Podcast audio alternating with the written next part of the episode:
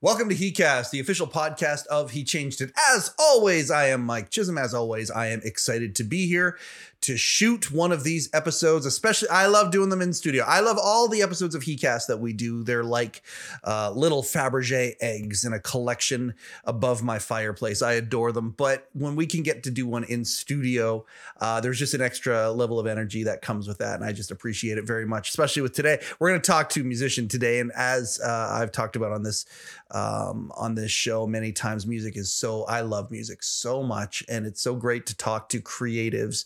Um, I think creatives in our world have always always been teachers in many respects. And uh, today's episode is going to talk to a very, we're going to talk to a very awesome creator who has a, a, very similar energetic synergy to me. And it's going to be a great conversation. But before we get to that, if you haven't downloaded the He Changed It app yet, what the heck are you waiting for? Go to whatever app store denomination is on your mobile device, uh, the Apple Store, the Google Store, download the He Changed It app. It's already got lots of cool things in it. Uh, even we're just scratching the surface of what he changed it is going to be, but be part of it. Be an alpha consumer. Grab that app, um, share it. We've got some great things going on. We've been testing, by the way, our first He Changed It men's groups. That's been going very well so far. So lots of uh, good news on that horizon other big announcements coming. We're about to turn a big corner with He Changed It, and we couldn't be more excited about it. So please download it. If you haven't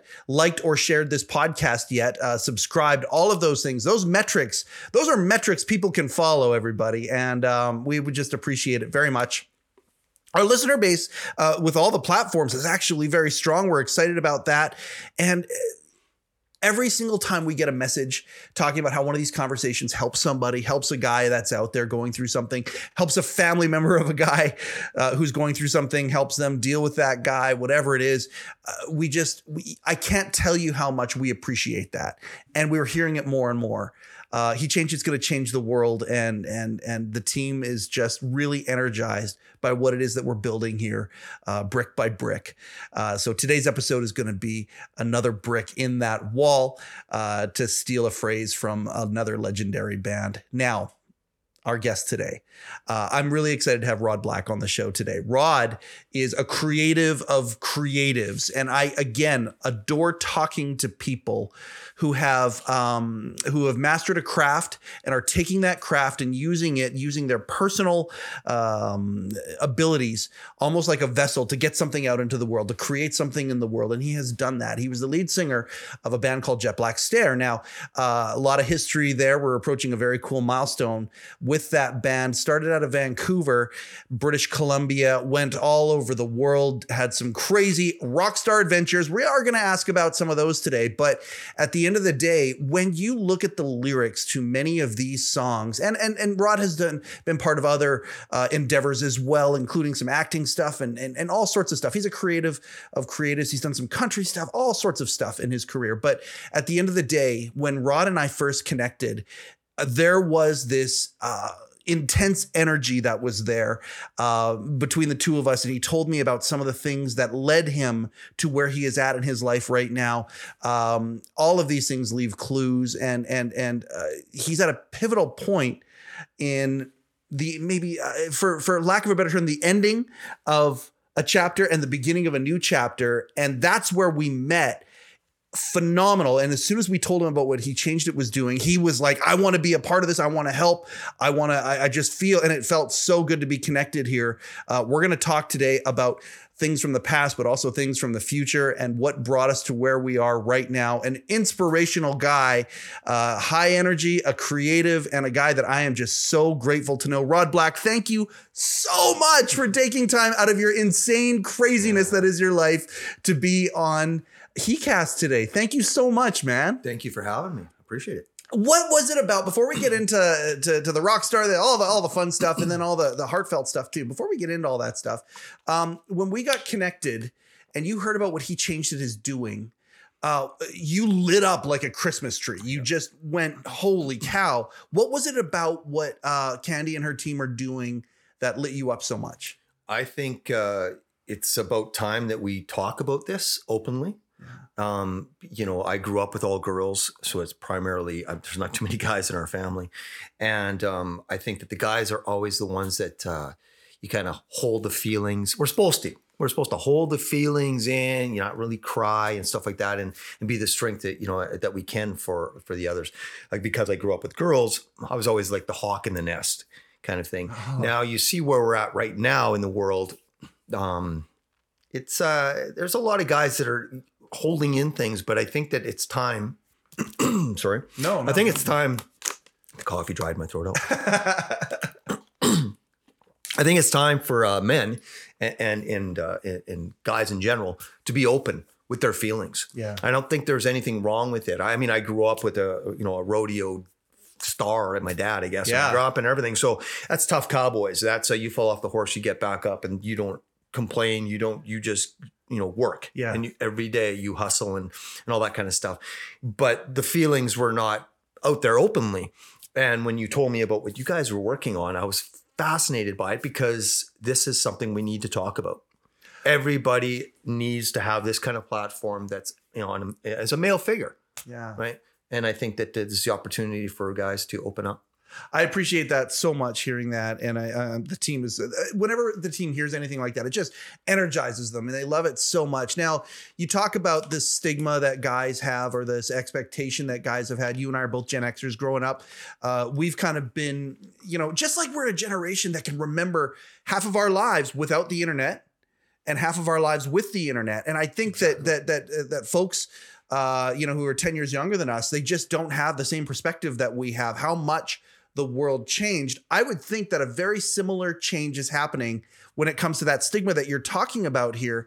That being said, growing up in the rodeo, we're, we're- the rodeo background and the cowboy background, the work ethic you're talking about here, um, clearly that's you. And I want to I want to talk about that in a minute here. But before I do, I want to go into the fact that you're a creative. Mhm. Um, I want to ask about the idea that you were a creative growing up in that environment, first and foremost.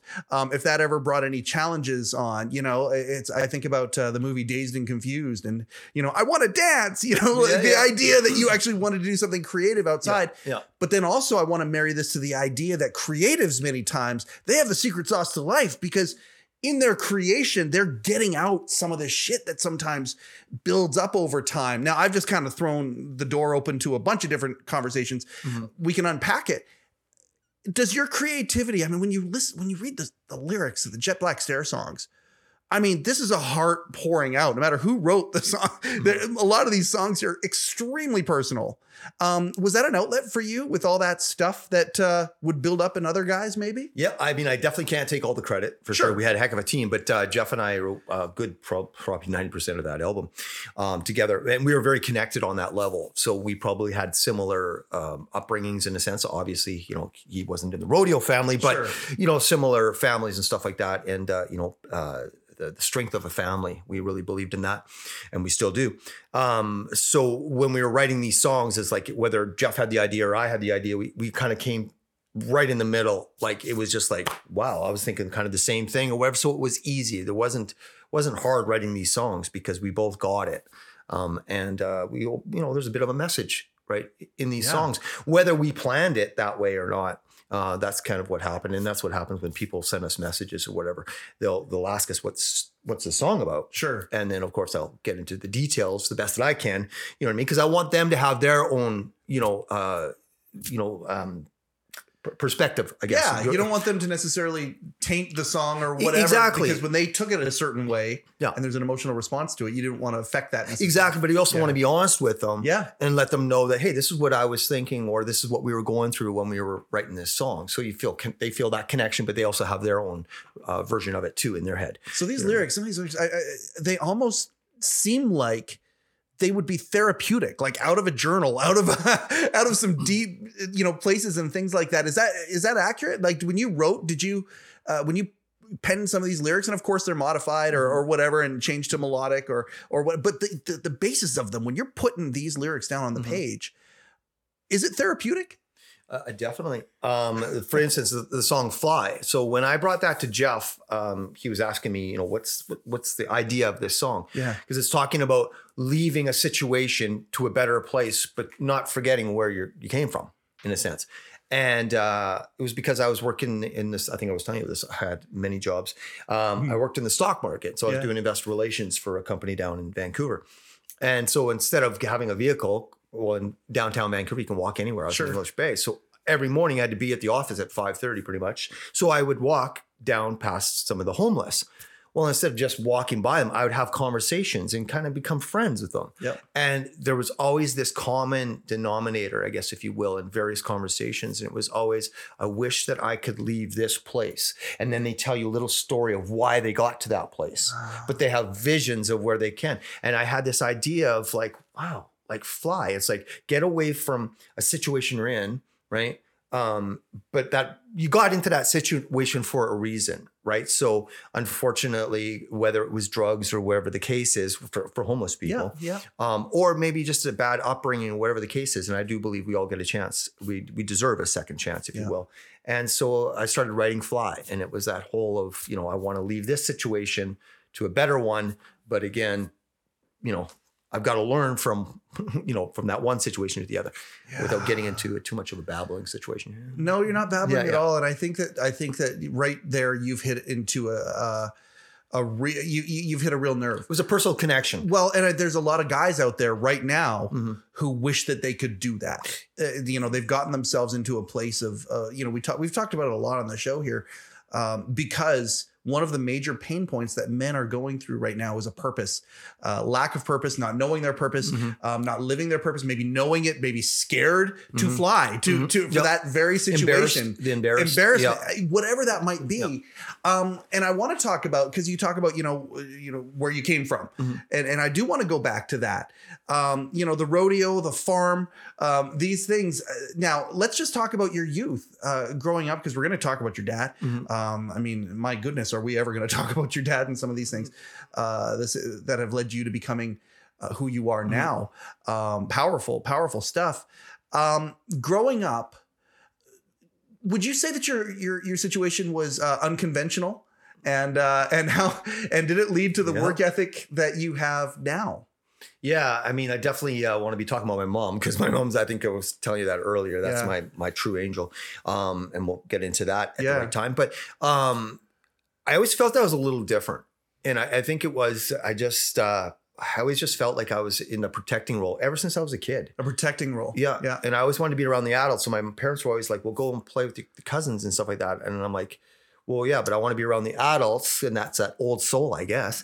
Um, Hmm. But also a very protective type role. I'm watching my dad, and he was just like a he had so many talents. Like you know, he would he was a mechanic. You know, he was uh, uh breaking horses. He was an outrider for chuck wagon racing. Right? this is in alberta right No, this was Saskatchewan. or, Sus- or sorry, Well, he was born there. right See, I was born in BC. Yep. And we moved around a lot and stuff like that. Um, I was young when he retired, okay but he never technically retired. You know what I'm saying? Um, but it runs in the family. But there was never any pressure from my dad. Yeah.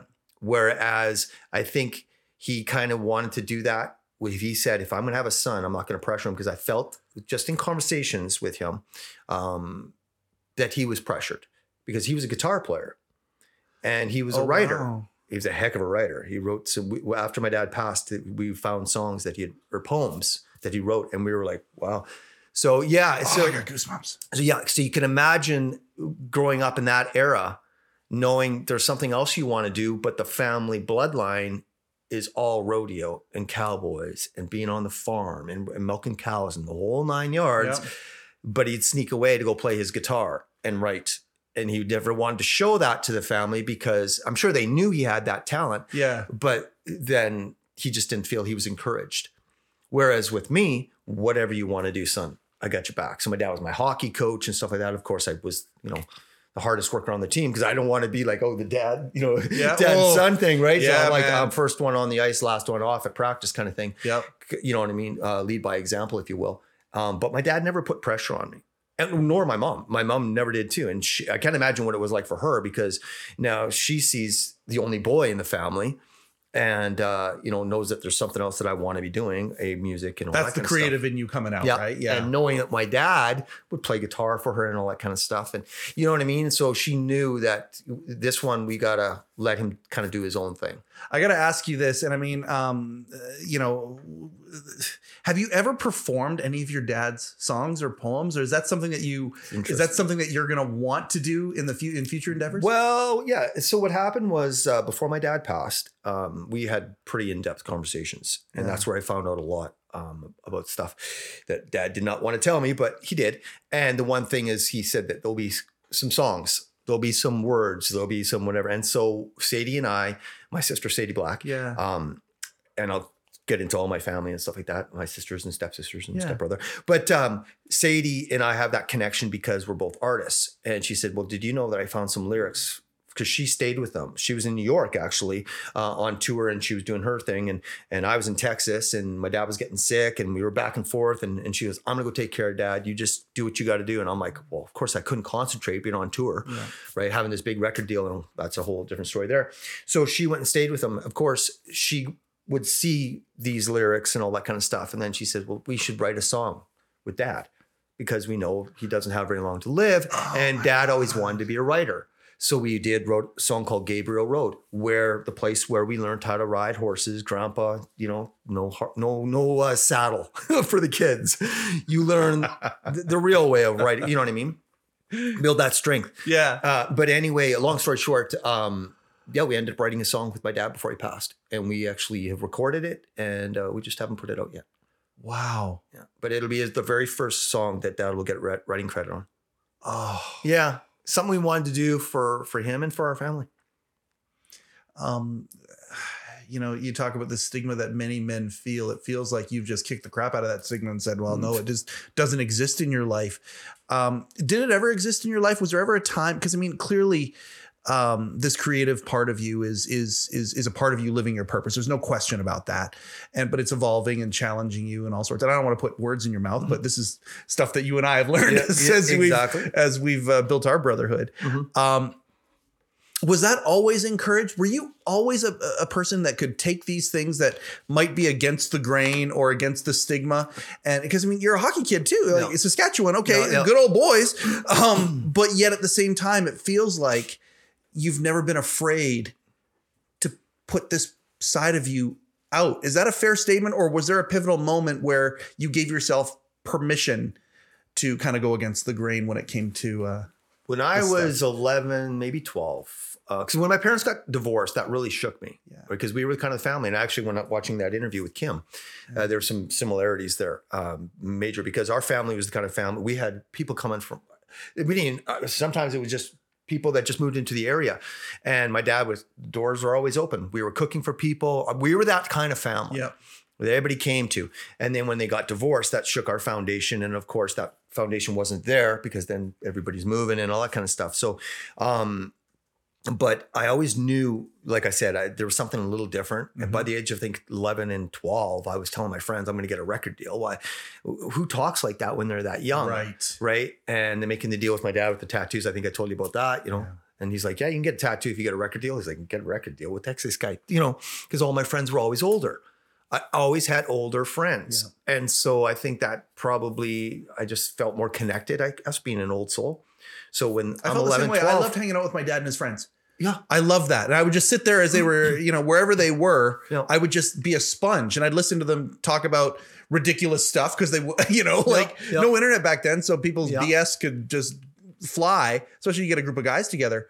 I was in my element at that. Yeah. Was that was you too? oh, definitely. You loved hanging out with all the time uh, hanging out with my dad and his friends and stuff Yeah. like that. And even when they, you know, um, they'd be just, you know, the hood would be up and they're all in the garage Yep. talking stuff like that. I'm passing tools to my dad and stuff. And I'm just a little guy. Yeah. When my dad's looking and he's seeing my friends are all like playing and I'm in there with the guy and he's like, well, why don't you go? And I'm like, I was, I don't want to say bored. Um, I, I wasn't challenged enough. I, I always felt when I was around my friends, I just wasn't challenged enough. They were talking about toys and whatever and Yeah. stuff like that. And, um, you know, I always felt like I was doing it almost just to be a part of it because Yeah. I needed to have friends.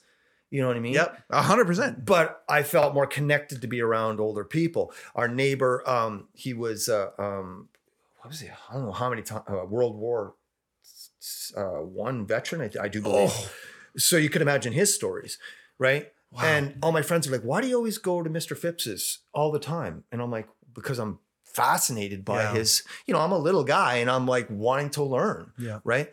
And um, my some of my friends just didn't understand. And then I felt at the age of uh, I think 13 is when I put my band together.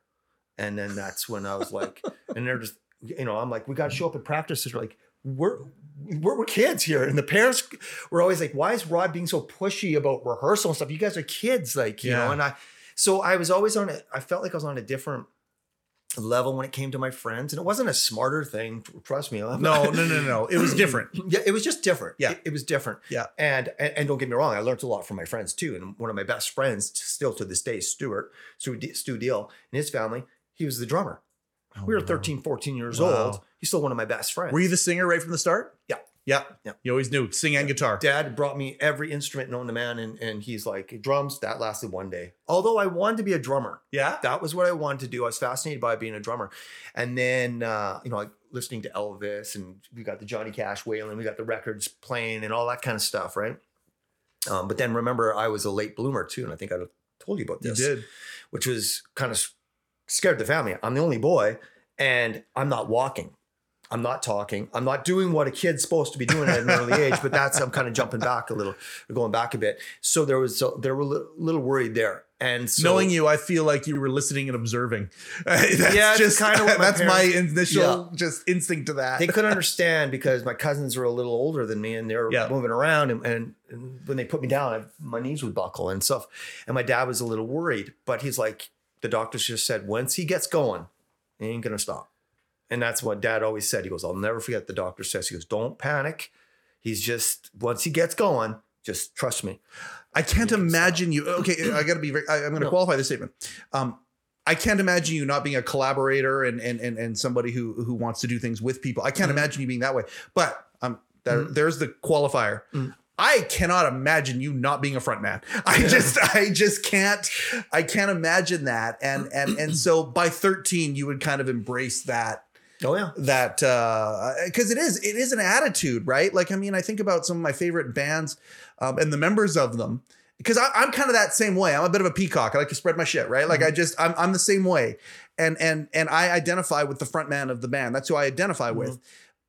But there are if it's a five member band there are four other personalities and and and and roles and you know they got to kind of equally be uh, wired for those for those things. They don't want to be that um did you knowingly embrace that? Is that something that you just naturally been and always just been that? Have there been times where um, that has come into uh, where you've had some imposter syndrome like should i be that guy? Is that ever uh, have you always kind of known you're the you're a front man you're a leader? That's, but it's kind of funny you say that because uh, like i said i wanted to be a drummer.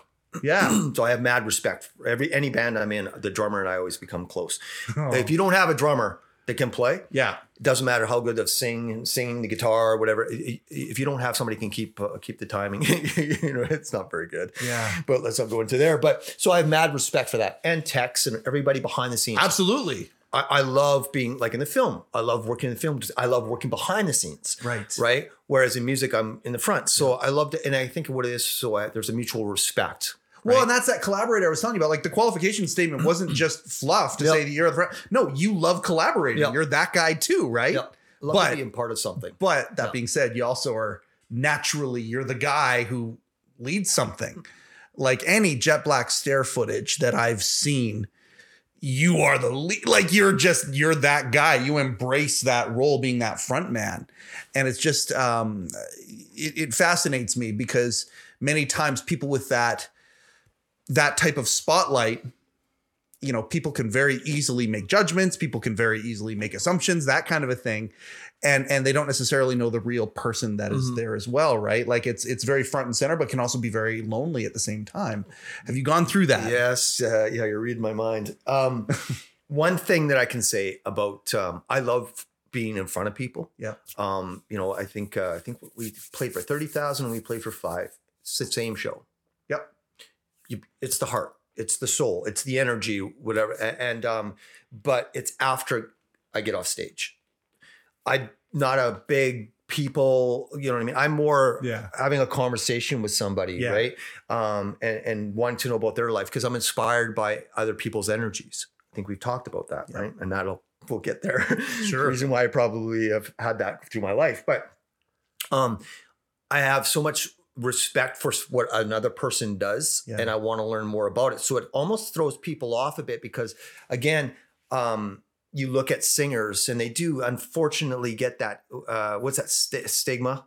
Is that the word? Yeah, stigma. Of sure. kind of attitude and Yeah. you can't talk to them and kind of or, or the guitarist. Oh yeah. I never wanted to be that guy. yeah I you're not to a be very in any way, shape, or form. I at- want to be all. very approachable. Yeah.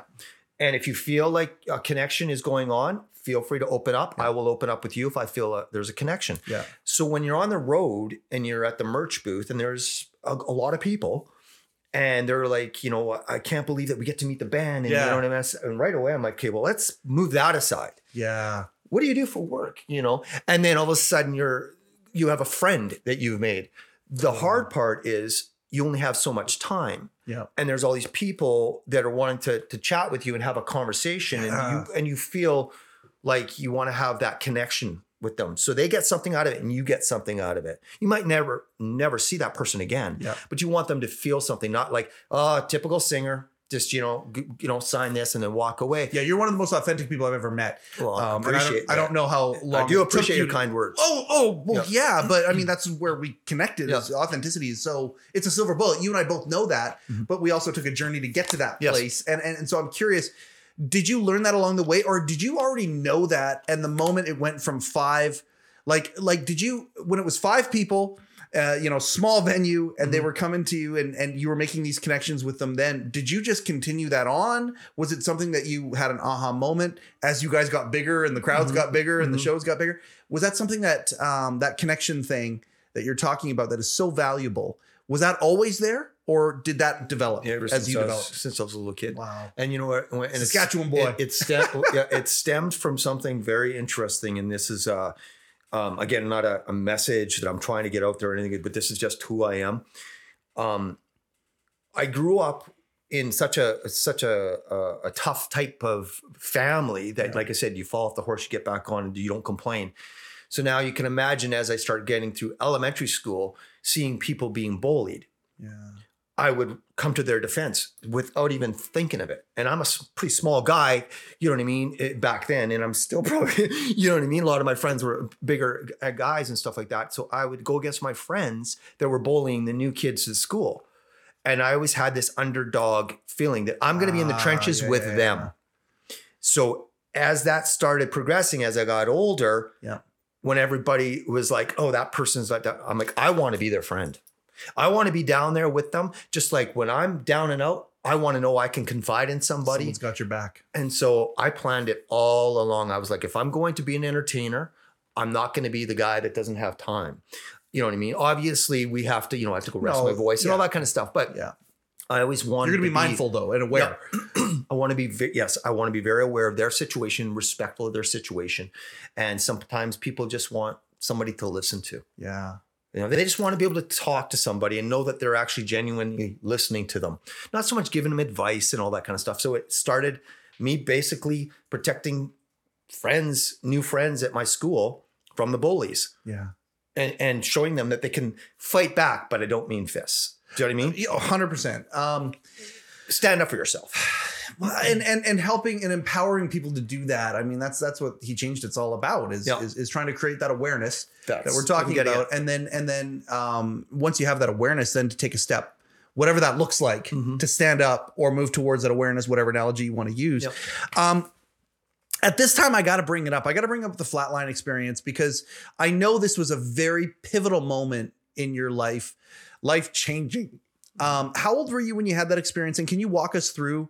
Uh, I know you've talked about this in other interviews and things like that before, but but but it is pivotal, and and I I I, I am fascinated to talk to you about it on camera for for our audience as well. So without, I, I'm sorry that, to make you retread this again, but no, no, no, no. but but this is a that's a big moment in your life, right? How old were you, and what happened with the uh, with the near death experience? Well, I just turned 19, Mhm. um, and uh, this was the the ultimate wake up call for me.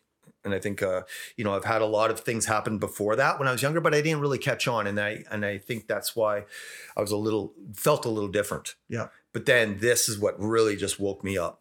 Um, I just want to make sure before you get into this, is Yep. he okay sound wise? Does he need the microphone close to the face? We okay, guys? It sounds okay. If you can go close. Yeah. Okay. Yeah? I just Pull didn't it- want it to pull get it closer to you. No, you're good. You're good. We'll, we'll make just sure. a little, just for This is. Uh, I just want to make sure that we're we're on the. Uh, there we go. So yeah, 19. Yeah, just turning 19. Um, I've been kicked out of many high schools Mm. in Saskatoon, where Kim's uh, stomping grounds are, which I found fascinating. Um, but um, yeah, I was basically uh, trying to save. I was kicked out of high school. I had a year that I had to be away from the school, so I was like, okay, well, I'm going to get a job and whatever, all that kind of stuff. Mm-hmm. and uh, my mom's car broke down. And so I, I was like, okay, well, I'm going to help her get another vehicle. It was only a fifteen hundred dollar vehicle, right? Back then, you know what I mean. Uh, I was like, you know what? I'm not really paying, uh, you know, a lot of rent and stuff like that. I'm going to help save up some money and help her get a car. Yeah. So, but I knew I'd have to work long hours. So I worked at this pizza place. So now when you're a teenager and you're out in Saskatchewan, you're at the pits and you're having drinks every weekend, your body is used to, you know, having alcohol. Well, I hadn't had any alcohol, nothing like that. I'd been working for three months. And long story short, I ended up going to a party. Yeah. And there was a, a big jug of like moonshine. 100 190 proof moonshine. Now it was more of a joke at the party because you know um, I can say this now. Unfortunately, my buddy Dan um, had passed, has passed on, but uh, he broke into the the, the parents' uh, liquor cabinet, Mm-hmm. and I'm sure you've heard these stories Mhm. many times before. And this was something that no teenagers should have been drinking, but. So the jug was sitting there. I saw these girls. I was talking to them. They're saying, "Oh, everybody's just passing it by. They're lighting the beer caps on fire because it's 190 proof." Yeah, that's it. no one's actually drinking this stuff. No one's crazy enough. Well, of course, I'm trying to impress these girls, and they're like, "Well, we we dare you." And so I grabbed that jug, got on my knees, and I just started drinking it like it was water. And everybody's like, "What?" It- it- like they, everybody was shocked, right? And I pounded it down like that, and there wasn't very much left. And I was like, Oh Okay. Now, because it was such a rush of alcohol in such a short period of time, I had I think probably about in maybe an hour. You know what I mean? The band's kind of just the guys are jamming music and stuff like that. And Wait a second. So you actually negotiated your way around the party for about an hour after doing this? Probably about an hour. yeah, that's what I'm getting at, right? So to me, it, um, I felt I don't know how to explain it. it I knew something was going to happen when I did, did this because I had a lot of premonitions and stuff, and I think I was telling you about that as Yeah. a kid, but I didn't understand that kind of connection, if you will. Um, a lot of stuff that there's no way I should even made it to 19, right? Yeah. Of some horrific car accidents and all that kind of stuff. But now I'm in a situation going, what did I just do? Yeah. I know how much I just drank. Yeah. That's in my system right now. And so it was almost like fight or flight. Like I'm like, I can do this, but I knew it's gonna hit. Okay, so the red warning lights on the dash were on in I your knew. mind. Yeah. Okay. I, I knew, right? I knew, but I was like, oh, what did I just do? You know? And then all of a sudden I wake up to slap across the face, and it's my buddy Brian. And everybody left the party. And I was in, a, he found me kind of, my legs were up like this and my back's like this uh, in a corner by a bo- bookshelf. And he's like, everybody's looking for you. Everybody went to the party, to another party, left the house, and he came back and he found me. Fireman me up the up the stairs, and this is where my mom, my angel, takes place. She is across town with her friends dancing. I was staying with my mom. I was about to go move with my dad because of the divorce. I went with my mom. And that's Yeah. a whole story where the boy goes with the mom, which is kind of an odd thing, and the girls go with my dad. Very odd. Devastated my dad uh, and the family, that's for sure, at the time. And so I was in the midst of going to go move in with my dad. I was like, we're going to rekindle everything. Like, this is great. Mm. So I was kind of staying at my mom's between getting ready to go to my dad's. And um, my mom had intuition, mom's intuition, female intuition. I do believe it's very strong. There's a reason for that. Yeah. She stops her dancing and stuff like that. Goes, Rod needs me. I got to go. Now she's in across town in Saskatoon, Yeah. and we're in Sutherland. And she races back, puts her, her her purse down, her keys down, stuff like that. And she's at the door, and she's kind of like, "Hmm, okay, guess I was wrong." She's about to leave, and she hears some rumbling on at the at the door, and she's like, "What's going on there?" Right? 'Cause she knows I have my keys, so Yeah. she's like wondering what's going on. She opens the door, and it's Brian, these two girls holding me up. And she looked in my eyes. She goes, "What's wrong with my son?" She goes, "Oh, you know, Linda, he's got to go, and we're just going to put him downstairs, and he's going to crash. I got to go to this party." And she's like, "No, he's going to the emergency right now." They're like, "No, no, no, no," because he was trying to get my keys out. If my mom wasn't there, he would have got my keys out, opened the door, put Set me in my down, bed, That would have been it. Yeah. And that's what the and then that's what the doctors said too. Um, but anyway, I'll, I'll get to that. And so we race, uh, you know, and it took from it took my mom some convincing to for for Brian because he really wanted to get to this party. She's like, Yeah. no, we're going. So we get there and it was chaos when we got there. I got strapped down. Um, there was like arguments with the police. There was just so much going on. Um, and so uh, my buddy Brian was holding my wrist, and then I just hear everybody out of the room, we're gonna lose him. And all of a sudden I feel this hand kind of slip away like that. And all of a sudden I hear this dee. You heard it. And I heard it and I felt the most sorry if I get a little emotional, sorry, because I feel that sometimes it's You wouldn't be the first in this room, sir. yeah, yeah, yeah. Um, this is where I was like, okay, well, now, Rod, you know what you just did. Like I'm talking to myself, Yeah. hearing this thing, and then all of a sudden, I'm in the best place I've ever been. I'm, without getting into a spiritual conversation, Yeah. um, um, what I saw was most fascinating. Uh, it wasn't like I walked to the gates and said, "Oh, it's not your time, son. Go back." It wasn't anything like that. Um, it was uh, greenish, bluish lights, very hazy. Um, I still experience certain things on a daily. There's energies right now. I'm, I don't freak anybody out, but I'm just being hon- honest with you. I believe change is coming, Yeah. and for the ones that get it, will get it. And anybody out there that's listening to this will know what I'm talking about. Um, and um, it was the best feeling of my entire life. Um, and so there was a lot of unexplainable things that kind of took place um, without getting into too much and babbling. But there was things that I saw, and the best way I can explain it is if you were walking towards a mountain and you're looking at the mountain and it's, and it's pitch black and you just saw shadows of like heads behind that mountain like thousands and thousands so you don't see bodies you just see kind of the heads Yeah.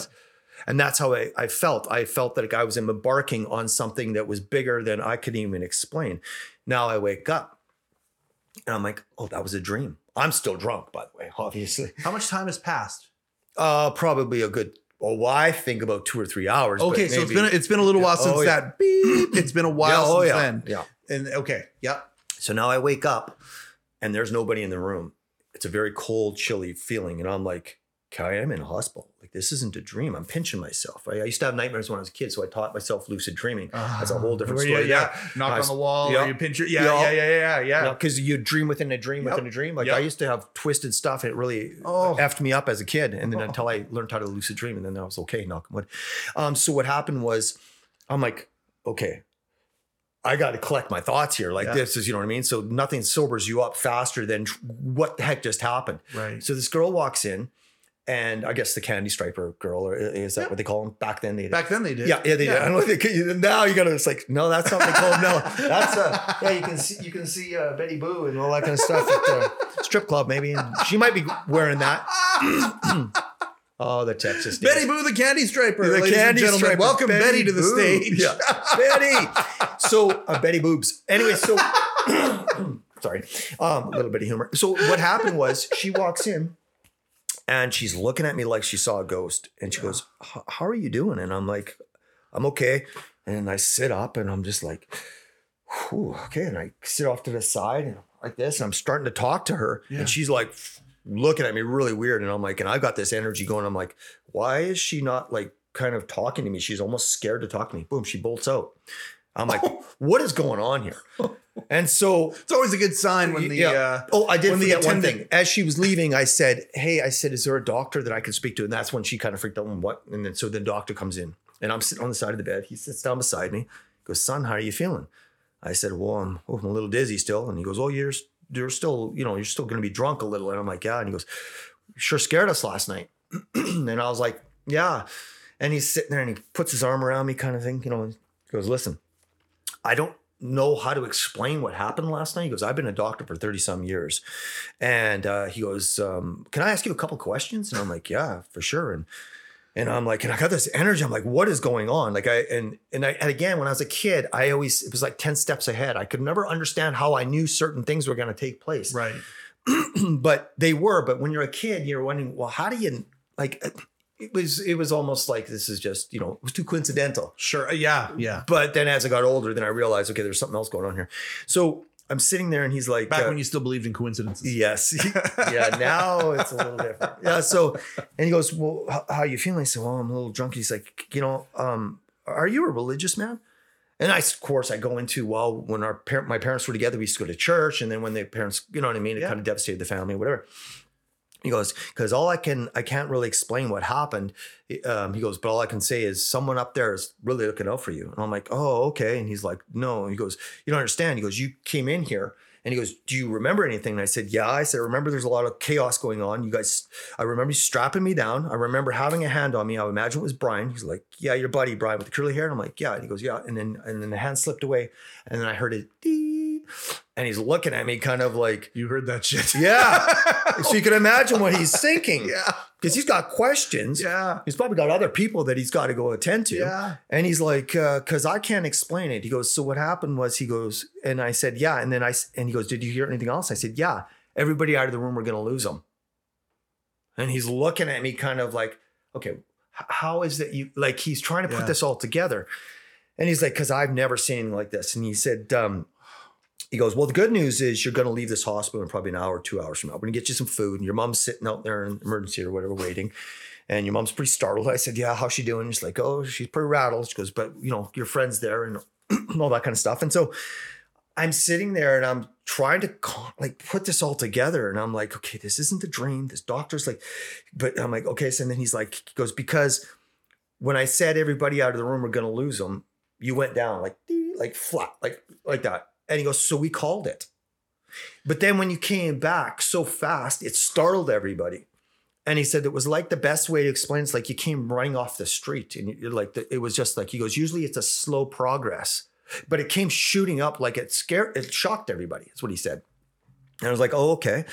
And he's like looking at me, he goes, he goes, eh, but he goes, but what's crazy about this is that anybody that's flatlined, they're we usually do tests or they have some kind of brain damage or some kind of something, something that usually goes on, right? There's an effect to it. You're about to leave this hospital within a couple hours. I said, good. I got to go back to work because I'm saving up money for my mom's car. And he's like, whoa, whoa, whoa. So just? Exactly. He goes, you need to slow down. I said, no, no, no, no. You don't understand. So I started telling him about how I'm saving up money for my mom's car.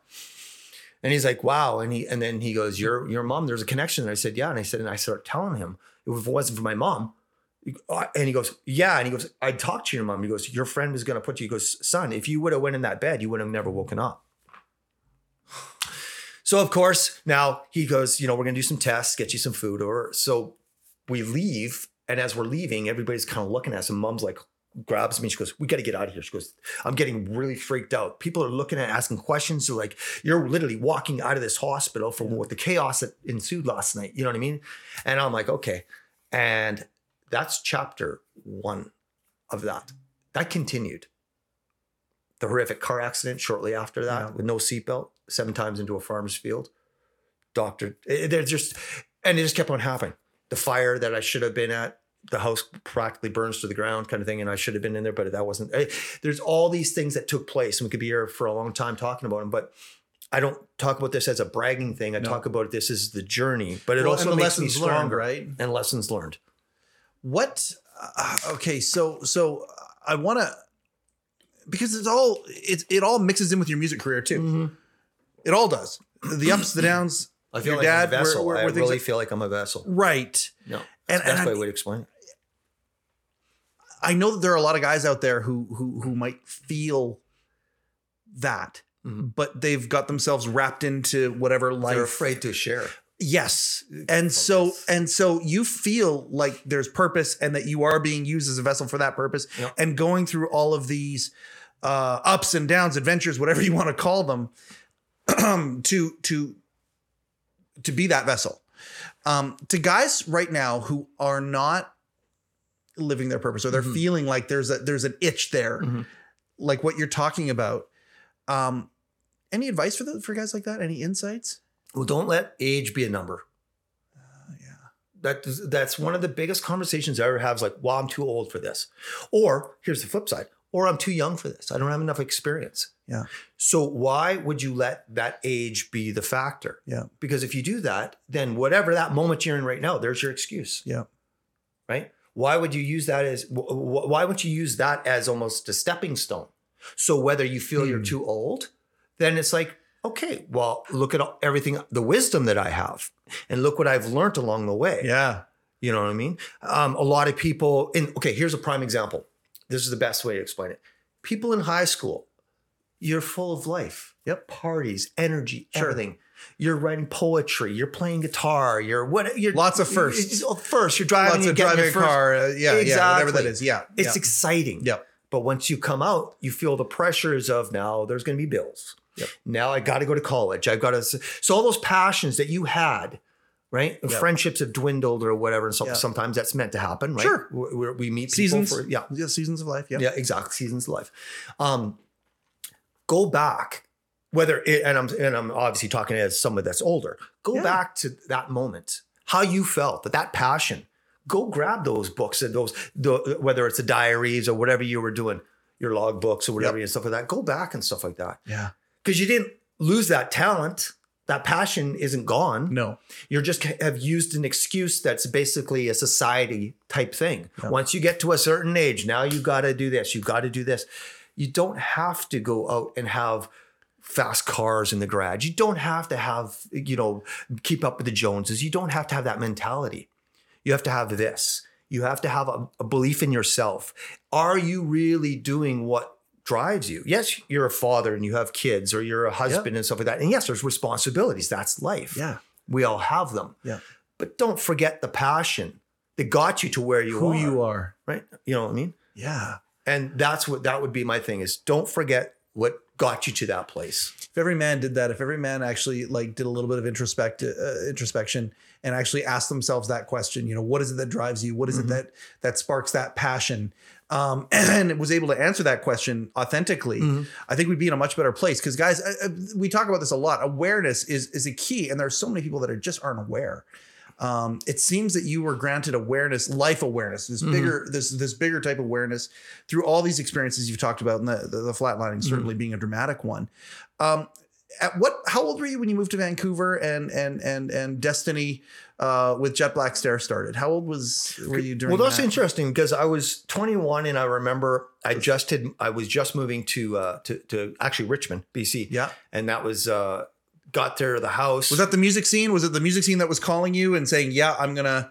Yeah, I always knew I was going to go back because I was born in BC. Yeah. I always knew I was going to go back to BC. I just, um, I was very uh, wanted to stay there, kind of mama's boy, if you will. Sure. Right, because mom, mom was pretty devastated when the divorce took place, right? And you know, my sisters went with my dad, um, and I went with my mom, so I was helping pay the bills and all that kind of stuff. But as I got to a certain age, um, I think the flatline thing really uh, changed everything. So this is two years later. yeah, Yeah. I was like, I Yeah. got to get out of here Okay. um actually oh turning sorry um i stayed in sorry i lived in edmonton because i was just turning 19 so i was living in edmonton then i i, I can't forget about that because Yep. that's some crucial stuff there too. And that was not so much those kind of situations like flatline and all that kind of stuff. And um and i don't say that as a throw off that's just No, kind I of get you. what happens in, in in my world i guess in a sense is that i just kind of look at it as it's just a, in a moment. Yeah. right? And um and very cherish every day. But uh, um, a lot of lessons were learned we'll say in edmonton. But i always knew i wanted to go back. And um, when the fire took place and when the firemen were like well you were supposed to sleep in that room? And i'm like yeah but i stayed at my girlfriend's. I never stayed there. And i'm going into the details. He's like that room was untouched. All the band gear and everything because that's where we my buddy dan and i stayed in the band room right? Yeah. we had built bunks and stuff like that. Like we were ready to go on a tour bus right? I was setting up for the tour bus i guess is where i'm going. That's fantastic. get used to being on a bunk. But um, I was like, wow, okay, the flat. I started going through this in my head. I'm like, okay, another one, Rod, that you're surviving. I'm like, okay, you really better hit high gear now and hit this music hard. So then I did. I started going to studios. I started writing more, and I started finding that passion. Yep. Um, but it didn't happen right away. When I kind of kind of think that's when it would happen, there would be record companies and all that kind of stuff. It didn't happen at a young age. Yeah. And so I was just always feeling guilty because I was "You- you're late for rehearsal or you you know what I mean? I was like almost like a dictator in a band. Yeah. I didn't want to be that guy, but I also wanted to find guys that had the passion that I did. So then I started kind of taking um, the foot off the gas a little uh, uh, when it came to the whole band kind Yep. of stuff and just saying, okay, still have fun here, Rod Yeah. you still got to have fun. So I pulled back a little bit. Um, and then, uh, you know, I had odd jobs here and there and stuff like that. But Jet Black Stare was basically a country rock band. I was wearing a white cowboy hat. No kidding. Yeah. Really? Yeah. And that's kind of why, probably why I went and did the country I did for my dad too, obviously. And there's Yeah. a whole story there. Uh, um, I wanted to kind of leave something with my country music, kind of, you know, a tribute to my dad Yeah. and the rodeo family and the, the toughness of growing up in that kind of family.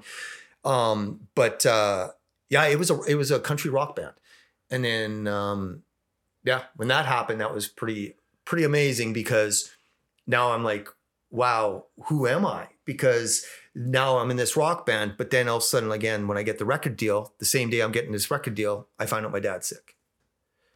So I'm like, you get this big record deal, everything you've worked hard for, telling all your friends you're gonna get this Yeah. record deal and everything, and it doesn't mean anything. Right. Did everybody still to this day said you, you never actually celebrated if you really think about it? Because all my friends that I work with know they're like, you never really actually celebrated. We Yeah. did as a band, sure. but I never did anything kind of celebrated this a milestone because all I can think about is the moment that I signed that deal is the news I got from my dad. So that was the, And dad was sick terminally. yeah that was the news yeah he got. uh, yeah he had about I think four years left at that point. Yeah. So they're limiting his his his time and at the exact same time. So so so a part And of he your didn't want life to tell me. Yeah, well, and that's what I was going to say. They didn't want to tell you want to affect his son's excitement because he saw what was about to happen but for I you. knew on the phone there was something not right. And and so i mean and and not just it's not just you as a solo act you Mm-hmm. got people all around you who are depending on this this is a life-changing thing it's going to lead to all sorts of adventures and and and, People and, count and prosperity uh, but you're an integral part to that obviously Mm-hmm. um and and and yet at the same time you're at this crossroads of life um I would have gave it up right there. I would have ripped off that contract if to have my dad say yeah. Anyway, yeah. if it wasn't for the people around you is Well, that is that what it was Uh, is well, that it was, was is that no. I would have. I basically would have to have him Yeah. not say those words to me. You know what I mean? I would have easily, if I could have made a deal, I would have said, okay, you know what? I worked here. I got what I've said to my friends when I was 11, 12 years yeah old. you've accomplished that I've goal. accomplished that. Yeah. But to have my dad's health trade off, it would have been, I wouldn't even thought about it. I would have been like, "Psh, done. Okay, my dad's healthy. I'm happy. That's all that matters. But it, you know, and so, you know, I don't really have any regrets per se. no But one thing that I always felt bad is I was not honest with the guys in the band. The drummer, Dan, my roommate, he knew something was up because I was, you know, we go and play for thousands of people. Yeah. And I'm in my hotel room crying. And he's like, what is going on? Yeah, we're having the time of our lives here, and you're not. And Because I didn't wanna let what's the anybody down. Yeah, But I also also wanted to make sure I was focused. You know, my dad's like, no, no, you stay out there or whatever. I'm okay. And I'm like, Dad, I know, you know what I mean? And so you feel that guilt and all that kind of stuff, right? And the pressures of everybody. You know, there's five people that are all getting a piece of the pie, and Yeah. you know what I mean? It's a lot, right? Um, at this point, who are you opening for? Where where where's uh, where's the band taking you at this point here? Because you're you're you're in festivals and all sorts of opening uh, situations for some Mm-hmm. Big big big bands. Who are some of the stuff at this point here that you're opening for or or or being a part of? Is the NASCAR thing happening at this time and all of Yeah, that? it, everything. so ready to roll is out at this point. Yeah, ready to roll went out. That wasn't even going to be the first single. Uh, the first song was "It's Over" actually, um, and then Jeff and I ended up writing uh, the song called "Ready to Roll," and that changed everything. And Became an anthem. Yeah, it became an anthem, and, and it was weird because uh, and and I always go back to my family. So my dad and I used to go to hockey games. We go see the Regina Pats, yeah. and I always said, and I was like young, and I said, Dad, you know, one day I'm gonna have a song on this playlist. You know, so, So, that was my goal, and that was achieved. Whether we had major success or not, the label expected us to, but then the economy, and that's a whole thing there. But I got to achieve that. And dad knew that because I said, before my dad passed, he goes, Yeah, I remember we used to be at the Regina Pats games, and you'd say, Dad, I'm going to have a song on that playlist. So and it became Super Bowl, NASCAR. And, Yeah, all of that. And Ready to Roll is huge uh, for for our viewers and listeners here. Uh, jump on the YouTube, Jet Black Stare, Ready to Roll. Uh, you know, sports anthem, th- Yep. this kind of thing, blown up, touring with all these bands, all these things here. I'm I, there's a question that I haven't asked you. Yep. I wanted to save it for Yep. the podcast, Yeah, and uh, it's here now. I hate that we have to kind of start wrapping. You're, you're going to come back here for part two. Obviously, the, Oh, the yeah, story is way more. You love what he changed. It's doing. We've got some great things coming up. including where you're going to perform. We'll be able to put you performing out Mm-hmm. uh, in some of the things that we're doing and projects and stuff. So so don't worry, Rod Black's he's a he changed it guy, Mm-hmm. and and we're we're partnering in a lot of ways here. So this is just this is just part one today. Bit of an intro there, Mm-hmm. but this question that I've always uh, I've wanted to ask you since our very first conversation, um, and you told me about what happened with your dad and this internal struggle that you had for a while. Mhm. Um, that being said, I've never asked you this. Your dad got a chance to see you thriving Mhm. In something that would have been a dream for him. Yeah, exactly. Have you have you considered the fact that your dad did get a chance even though his Mhm. light was fading, he did get a chance to live vicariously through you? Mhm. Have you considered that before? Oh, yeah. And have you has that given you any comfort knowing that you were living your purpose, but it was also given dad a It's always on my shoulder. it is, yeah. Okay. So that is something that you have it, It, well, it drives me because it drives you. Yeah, it, it drives me. And you know, back Okay. to the, the app and the reason why I was so attracted to it and I felt the passion when we were sitting down talking with Candace and, and Mike and we were just having this incredible and never meeting each other. Yeah. And thank you, Oh, Shauna. Yeah, by the way, you, you, are a true rock star. Shout out to Shauna That girl. Absolutely. Amazing. Um, but um, but what what I did was I used that that passion and everything and say, you know what, Dad? Okay, you you yeah, I know you had pressure because there's a lot of stuff Dad and I talked about before he passed, and you know he did want to be a guitar player. He Yeah. wanted to perform, but he was too shy. So when he sees his son, he wanted to encourage his son, knowing that he couldn't do it. But yes, he vicariously, I guess, yes, living through that. But he also knew that I was in it for the right reasons as well. Like, and dad was like that too. Dad was never driven by money, by fame, by anything like that. He was a rodeo star in a sense. So that was his thing, but there was a lot of hard work that went in. Oh, yeah. In the, you know, yeah. True That was being a on the combination road gypsy. skill. Yeah, uh, the incredible skill, Yeah. uh, rising to the top, and all of that. The, the work that it takes. Yeah. Well, to do anything to thrive, to be a to be a, a rock star, uh, for lack of a better term, uh, to be a rocker at that level. Mm-hmm. Again, the work ethic that is necessary to get to that place is is is incredible. Clearly, there are parallels here. Yeah. But the fact that he couldn't ever do that, and he's Yeah. watching his son go and do that. I mean, I, I don't know a dad out there who hasn't taken their their their their son in particular to a sporting uh, you know uh, to a, a little league Mhm. uh, hockey or whatever and they want to see them just be a champion Mhm. at something Mhm. because they feel it a little bit too Mhm. right and he got a chance to see that you were on that roller coaster for the right reasons Yeah. Um Yeah, you know, God, that's yeah, an incredible it, thing. It, it drives me. Um, it does my family in general. Yeah. Right. I want to take care of my mom when she's older and stuff like that. Like, you know what I mean? I don't need a lot. We've talked about this, right? Yep. Just give me a bus and a bunk and I'm happy. But the thing of it is, is well, really, uh, you know, apple doesn't fall very far from the tree. I can see my dad going, yeah, boy, that's my son. But the thing of it is, is that again, when you're driven for a purpose, uh, and my dad was very much like that. Now I have to say this to kind of uh, as as segueing into the next part is that my dad was always the the guy that never really opened up. He was known for that, but yet he would be on the. he- my dad was sick, just coming out of the hospital again for like the tenth time, and he's on a guy's roof because there was a leak because of the rain. And my dad's like, yep I'm like, Dad, get what? You're on a roof. He's like, Well, you know, the neighbor, you know, needed Oh. help. And and the thing was, but to have a, an open conversation of how are you feeling today? I'm great. Yeah No, Dad, come on.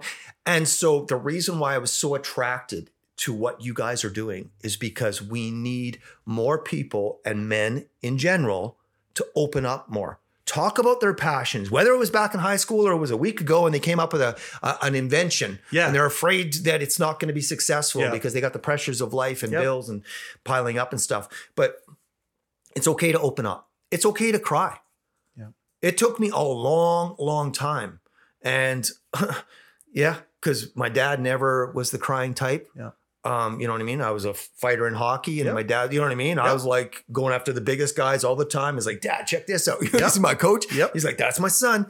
You know, but the thing of it is, is like never showed when I was hurt, never, you know what I mean? Never complained about anything. But it's when my dad passed, and that's when the emotions came out and stuff like that. It's like, you know what? It's okay. It's okay to open up and it's okay to talk about your feelings. And it doesn't matter if you're a male and whatever. That stigma of being a male and you tough as nails and we go, no.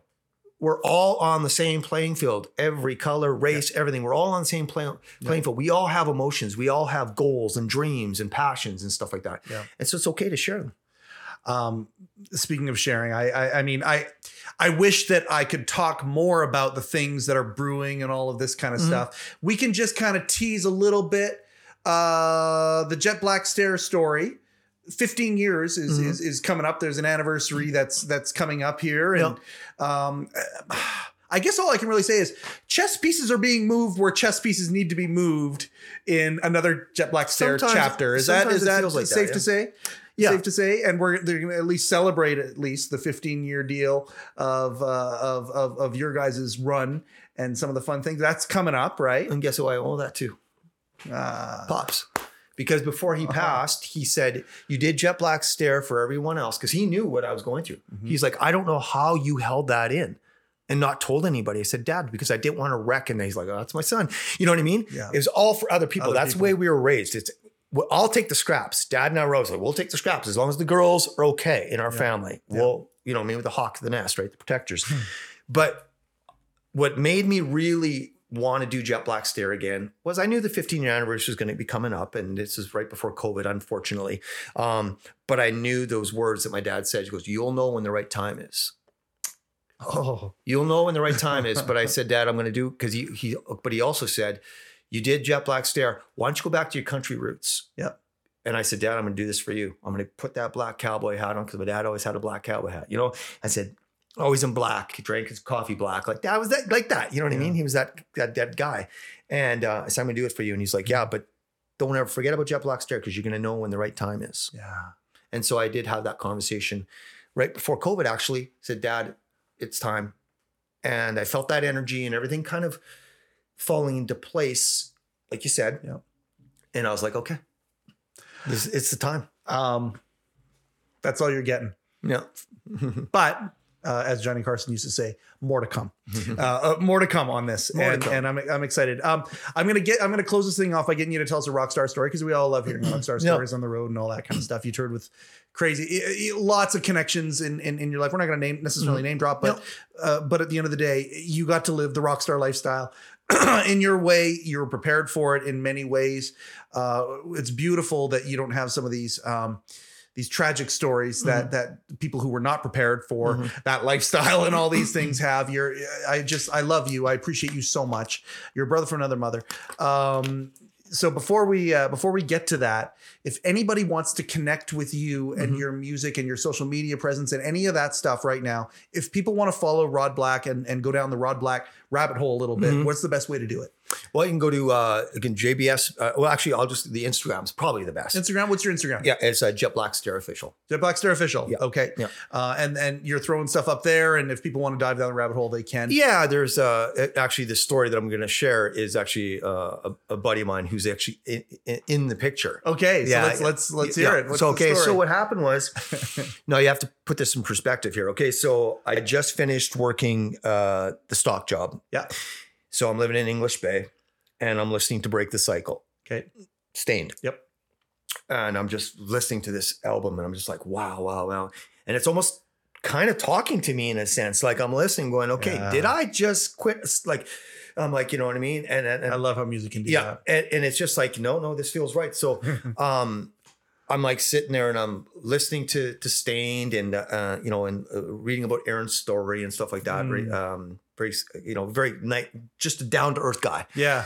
and and i was always like you know man someday man, i'd love to you know with these new songs that i'm writing and stuff like that i hadn't shown jeff yet and I said, "Man, it'd be someday it would be amazing to open for Staind, like you know, just like oh. because I'm listening to this album and I can hear his voice and the connection." Outside is one of my like I listen to outside. It just it- Yeah. oh god yeah. I'm on anyway. the Oh, outside. God. I'm looking in. It's Yes. so good. Yeah. So it's what happened was a, now fast forward, Yeah. we're opening up for Staind, Hinder three doors down. So we're on this big What a great bill that is, Oh, by it- the way. it was summer summer tour. It was probably the, yeah, it was an incredible tour. So I'm sitting in the green room and uh Aaron comes by and he's like, Hey, how you guys doing? We're like, Oh, we're, we're doing good. And we had a small little green room. And he's like, Yeah. And he goes, Not much on your rider. I'm like, Yeah, we got some water. We got some like, you know, pop. And whatever. He's like, No, no, no. He goes, he goes, Half our stuff's going on the bus. The other half is going to come into your room. And I'm like, What? And I'm like, Wow. wow. yeah, yeah. So I'm like, okay, that's pretty cool. So he grabs. So now I start thinking in my head, going, is this really happening? Because a year prior to this, I'm in my room, not even One I- year. Uh, That's how say- fast things can change. Like, like, oh my gosh. Yeah, yeah. I guess it would have been just maybe just over a year. Yeah, How crazy is that? yeah. Because three months later, I'm signing a deal. So yeah, that would make sense because we did the album and then the tour came up. Yeah, about a year. Change can happen quickly, guys. And so he grabs the guitar. And as he's grabbing the guitar, everything's going through my head. Like I'm me in my room writing songs, break the cycle, everything. And I'm like, is this so so surreal? And so now what's happening is he starts playing. And he's like, "You guys don't mind doing it?" And I'm like, "Oh, I'm like, is this really happening?" And so he starts playing, playing guitar and just kind of singing. It wasn't a full song, but No, he's just no, kind of just playing, talking noodling. and stuff. And I said, "Okay, Yeah. stops. He's like, sorry guys, I get it. I said, Aaron, you, you have to understand how surreal this situation. The band doesn't know what I'm about to say because they don't know the story. No. So him and I start having this conversation. I said, you have to understand. I was listening to Break the Cycle, right? And then three months later, I'm signing a deal. Now I'm out on the road with Staind. Like this is incredible. And then he starts telling me about. He goes, Rod, the only difference between Jet Black Stare and Staind is he goes. We've sold whatever 15 million albums, Yeah. stuff like that. And he goes, I'm not gonna say this as a bragging thing. And I knew he's not that character No. what he's saying is we worked to get to this i see that in jet black stare you guys can do the same same thing and the craziest thing about that whole thing was he did an interview and someone came up to me and pointed out because we just we were literally getting ready to go on stage so that's even more surreal he's in our dressing room and now i go on stage knowing he was just you know hanging with A lot us of juice in that. Yeah, a lot of energy. That would have been a good performance. came off stage and somebody came up to me and was talking. He's like, wow. He goes, we just did this uh, big interview with Aaron, stuff like that. I'm like, oh, cool. And he goes, he loves Jet Black Stare. He goes, he was talking about you guys. And he goes, I'm like, what? He goes, yeah, it's very rare that a band, a headliner band, would talk about the opener Yeah. that much in an interview. You only have so much time to talk. yeah. And then uh, t- to top it off, we uh, so we finished that tour. Then we get a call from Chief, our manager at the time, and he goes, "You won't believe this." He goes, "We got a call. Stain wants you to be direct support on the Texas tour." And I'm like, "Wow, that's amazing." He's like, "Yeah, Aaron loved you guys so much and got along with you guys, you know." And it just showed he's here, we're here, Yeah. but he brought it down in a conversation where we're all here. You're all the same. What is we that? are all the same. It's a life lesson. and that's you. And Like that's yeah. why I do Yeah. not. And so I always look at it as like, you know, and there's a lot of cool things that happen and going to parties and stuff like that. But really, Yeah. I'm not here on this earth to brag about accolades and uh, all that kind of stuff. I'm here to talk about moments Yeah. that impacted my life and hopefully will impact other people when they hear it. Is that we're all here. The cool thing about this is that it's a it's a rock star story, but it's also a, a life lesson, like Yeah, you say, and that's, that's you. how I want and it. he, uh, I, I hate that we got to end it here, but we got to end it here. Mm-hmm. Uh, but that's Rod Black right there, everybody. Like like right there, uh, you know, the rock star stories though that also hit you in the heart, and that's what he's all about. Um, I've just loved getting to know you so much. I love what's coming down the pipe. Uh, thank you very much for taking time to do this today, and uh, and like I said, more to come. I appreciate appreciate your time. Thank you. Oh, this has been so Yes, awesome. for sure.